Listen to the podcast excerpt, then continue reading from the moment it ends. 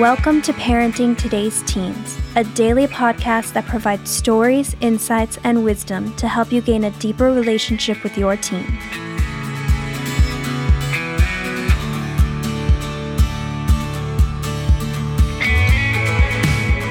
On today's episode, Mark Gregston sits down for a conversation with a couple of Heartlight's teens. For the past two decades, Heartlight has become the country's premier residential counseling center and boarding school for struggling teens. Founded in 1998 by Mark Gregston and his wife Jan, Heartlight is a program that not only modifies behavior, but one that seeks to offer a unique, transformative journey through a relational experience that offers counseling, small group therapy, academics, and activities. We hope you find encouragement as you listen to these stories today.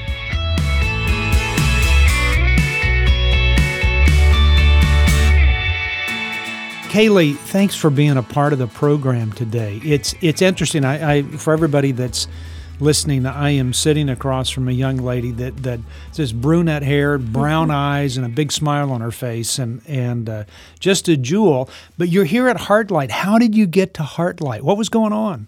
Um, I have been so started. It start all started freshman year, Yeah. and I was on the volleyball team. I had good grades, and then I felt like I don't know why, but I just wanted to be popular and I wanted to Yeah. fit in like everyone else. So I started juuling and like getting into drugs and alcohol, and um, it got to the point where I just couldn't say no. So people would ask me for money, and I'd say yeah, and so I'd give them however much money they wanted, and I'd steal my parents' stuff, and Wow. I'd constantly lie to my parents, and they don't trust me anymore. So they just the smallest thing they didn't. I would lie to them, and they wouldn't believe me. So it just got to the point where I didn't really have a good relationship with them, Yeah. and they didn't have a good relationship with me.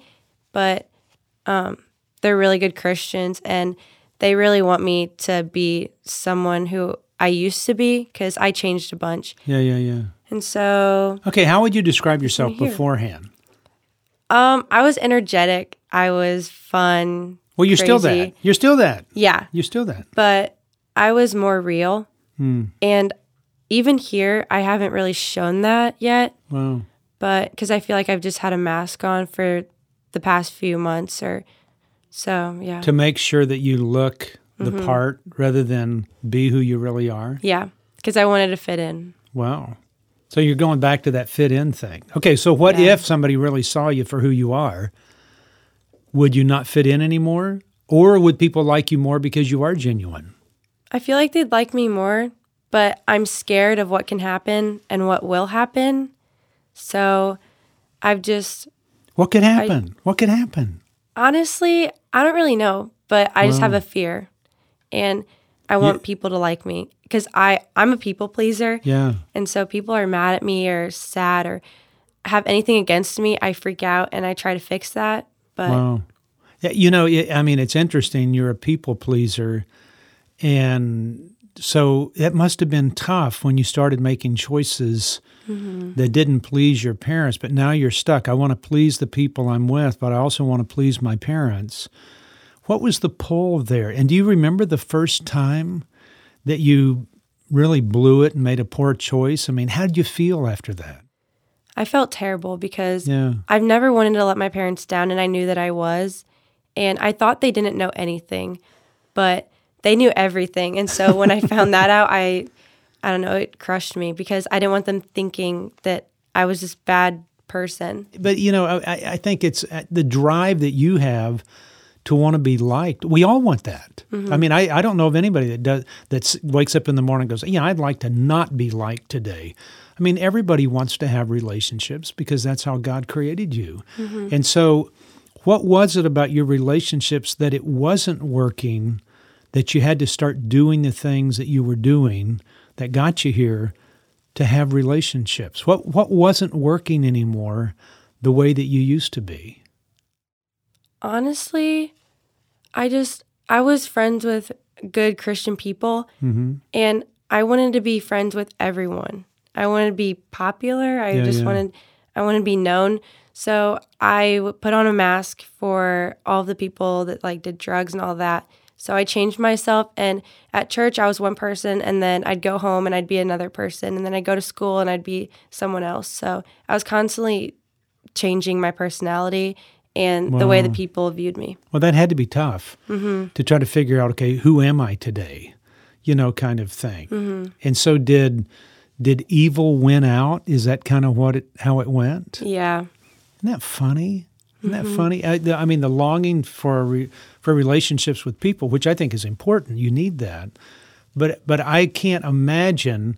I mean, just being around you, I can't imagine somebody not liking who you are. Of course, I'm sitting here going, okay, mm-hmm. who am I seeing? Am I seeing the real Kaylee, or am I seeing that somebody that's trying to please me?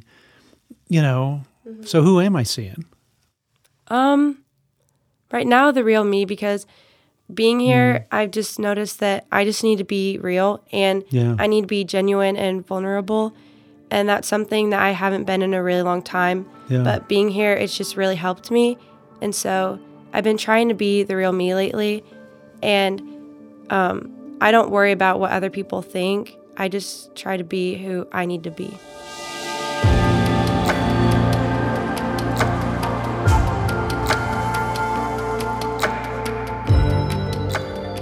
You know, it's interesting. You get mad at your parents for sending you here, which is kind of normal. Everybody mm. does. Who likes to go live in East Texas, you know, after being in school with friends and everything else? But but that's what they want to see. And I don't think they want you to be like you were in sixth grade, mm-hmm. you know, but I think they just go, we saw something that we feel like we're losing. And so we're going to do whatever we can to get that back. Mm-hmm. How are your brothers and sisters looking at you? Um, I honestly don't really know. I know that they were constantly looking out for me and trying to help me, but I just kept shoving them away. But now my parents tell me that they miss me really, like a lot, Yeah. and they can't wait to see me, and I can't wait to see them. But I'm just, I'm nervous of how it's gonna go because I don't want them to still see me as a disappointment or see me as a messed up kid or anything. I don't think they will. I'm mm-hmm. anxious to meet them, I, but I don't. I don't think they will. I think, I think that most brothers and sisters, even parents, begin to realize my child is struggling, not because they want to struggle. I don't think. I don't think people wake up going, "I'd, I'd really like to struggle today." I mean, I think people are trying to get out of that hole. I don't think they're trying to put themselves into the hole, and so I think they would be very proud of you, mm-hmm. you know, for what you're doing and stuff. And they said that they're very jealous of the place I'm at. Well, anyway, they want to live in log cabins. That's what Yeah. it is. Okay, so let me ask you this: If there's parents out there that have a child that's just like you, what would you tell those parents? How could they do something with their kids to help them now that you're looking at it from a different perspective? Um, I feel like me, my parents never really talked to me a lot. They hmm. tried, but I just shoved them away. Hmm. I feel like it's not only your parents' responsibility, but it's yours. You both have to be willing to mm-hmm. want a relationship and try to reach out for your kids. And Do you think the reason you pushed your parents away is because if you kept them close, you would feel guilty about what mm-hmm. you were doing? yeah, I didn't want them to know anything. Yeah, and so that's where you you you lie to them basically because you really want to have the relationship, mm-hmm. you know, and so you learn that well, if I just lie, then then I can still have the relationship. It's like you're spinning plates or juggling everything all at mm-hmm. once, and eventually it's going to fall down. So Yeah. wow. So what do you think your dad would tell you right now? Um, that he loves me, and no matter how much I messed up or what I did, he still has a ton of love for me, and he'll Yeah. never stop loving me no matter what. He's just trying to get the help that I need. Yeah, yeah. And what would your mom say?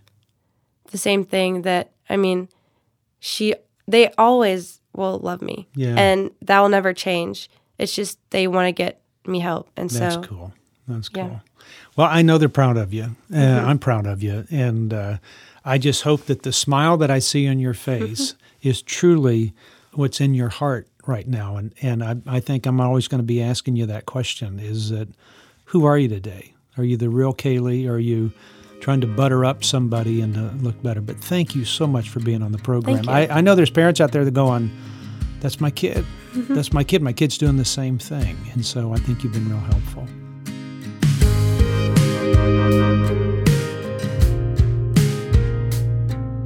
Dads, you love your teens, and you're doing everything to show them, but sometimes it still doesn't feel like enough. You're busy and short on time, sacrificing a lot as it is, but you still feel like you run out of time for what really matters. A Devotional for Dads is the perfect book to help remind dads of life's biggest priorities and help them show their wives and kids how much they really matter. A Devotional for Dads is full of short, poignant, thought provoking devotionals that give a biblical perspective of who a dad is supposed to be. It's more than just advice, it's a reminder of just how important dad's role really is and how much he matters. Get your copy of A Devotional for Dads at parentingteenresources.org, either for yourself or as a gift for the dad in your life who loves and cherishes his kids.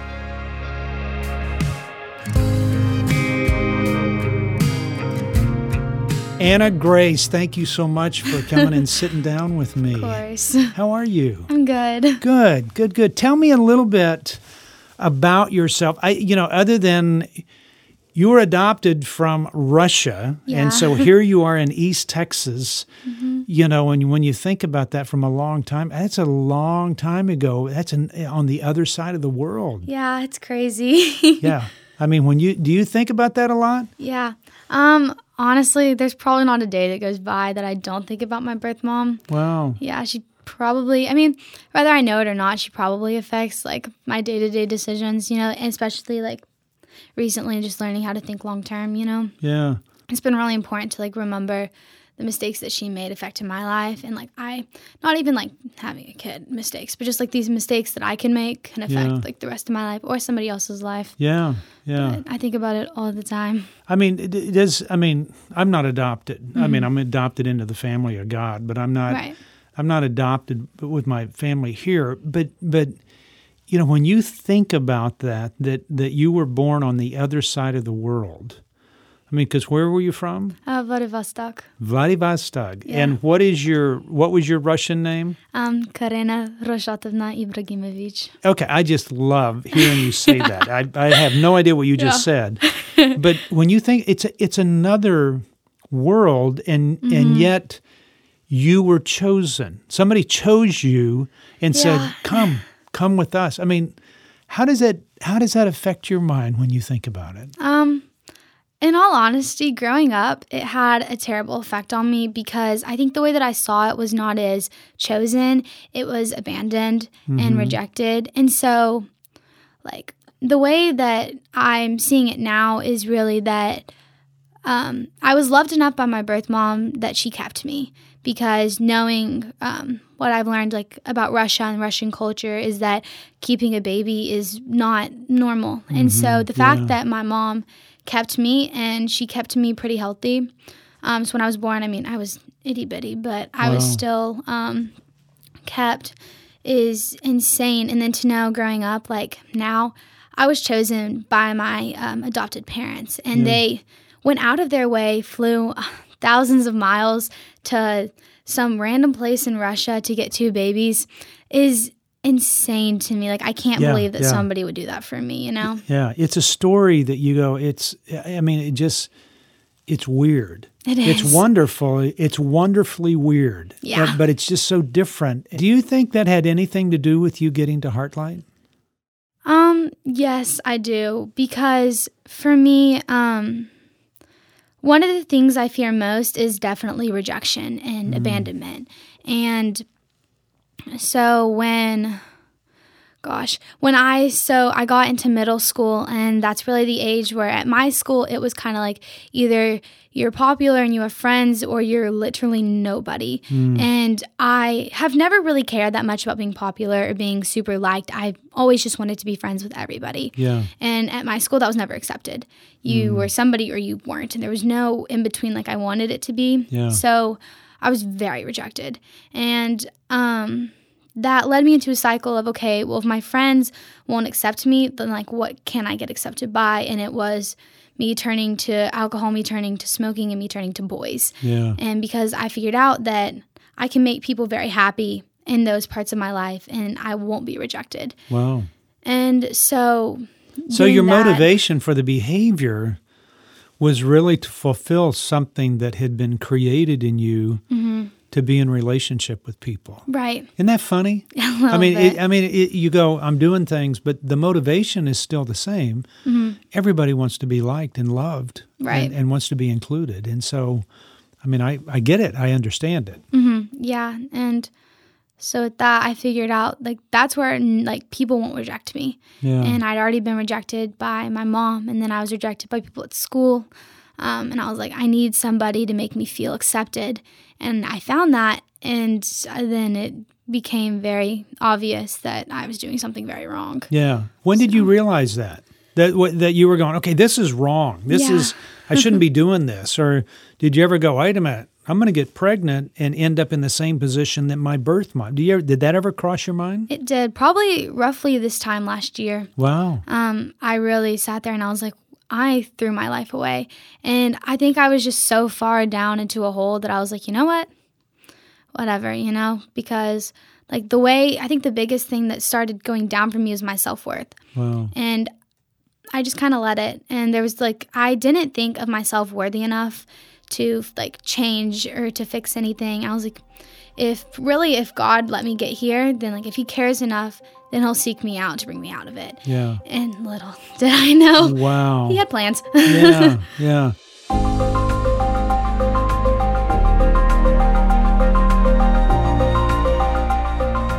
But isn't it funny that you think that, and it goes back to that what I said earlier that you were chosen, but you said, "Yeah, but I didn't look at it that way. I was also abandoned." And so you that that's been kind of a fear that you've lived in your life for a long time, and so you're almost responding to something that that somebody else did to you, yeah. and that's not really you. Mm-hmm. So, do you think it's a, a challenge to try to figure out who I am Yeah, in the midst of all this? definitely recently, like through my program what I've been talking about with my counselor is I put up this facade of somebody who was energetic and happy and I am, but it was just always like that. You know, it was very emotionless and very performing and so it's like, okay, so I need to figure out who I am because mm. I had a really like long talk with my parents and it ended in me apologizing because I never let them know me. Wow. And it was Well, oh, it but was it's hard to let somebody know you when you don't know you. Exactly. I I, didn't it- even know. Like the part that I was giving to them was I'm always okay and I'm the perfect missionary kid and I'm okay and I'm happy and I have it together and that wasn't true. But then you turn 12 and 13 and you start to think differently. Right. And, and now it's okay, now I'm now I'm not that. Yeah, it And yet I'm still acting like that, but I'm not that. So now you're living a lie yeah. and confused about that. I, I can understand why people would start doing some things to get their mind off of that Right. so they don't have to live there all the time. Now, I think that's a tough spot for you to be in, Definitely. you know. Yeah. So where have you kind I mean, y- y- your relationship with your parents good? Yeah, it is. Yeah. So so do you see yourself changing? I do. I mean, you're not the same kid that got here. You were kind of this flighty lost person Yeah, and, and, and you don't you're not you don't appear to be like that now. Yeah. Um I think the biggest thing and it's only very recently that I kind of noticed how much I'd changed, but it was really like I've always just grown up like hearing songs about being chosen and being run after and just like the way I grew up with my parents being missionaries and it really recently hit me like I'm actually chosen and I'm like not forsaken. Yeah. And that's the way I need to see myself because people can tell me time and time and time again, no, you're chosen and you're loved and you're sought after. But when I started believing that, it was like, wait, somebody does love me and I'm worthy Yeah. of love and I'm lovable and like I don't need to hold this standard that don't get close to me because I'm scared you're going to leave. It's no, there are people who sought thousands of miles to come love me. Yeah. I need to let them in. And there are people, especially here, that have spent endless hours with me trying to dissect every part of me. And I need to let them in too. Mm. Wow. So Wow. I don't know. When I noticed that, I was like, wow, Wow. there's no reason for me to be sad. There's no reason for me to want to be alone anymore. Like, why would you want to be alone if you're this loved? Yeah. You know? Wow. Well, that's a great place to end this conversation. I think that's a wonderful statement. Thank you so much for being a part. Yeah, of course. it's just wonderful. You're you're just this this ray of sunshine coming in mm. here. Thank you so much, Anne Yeah, of Grace. course. You bet.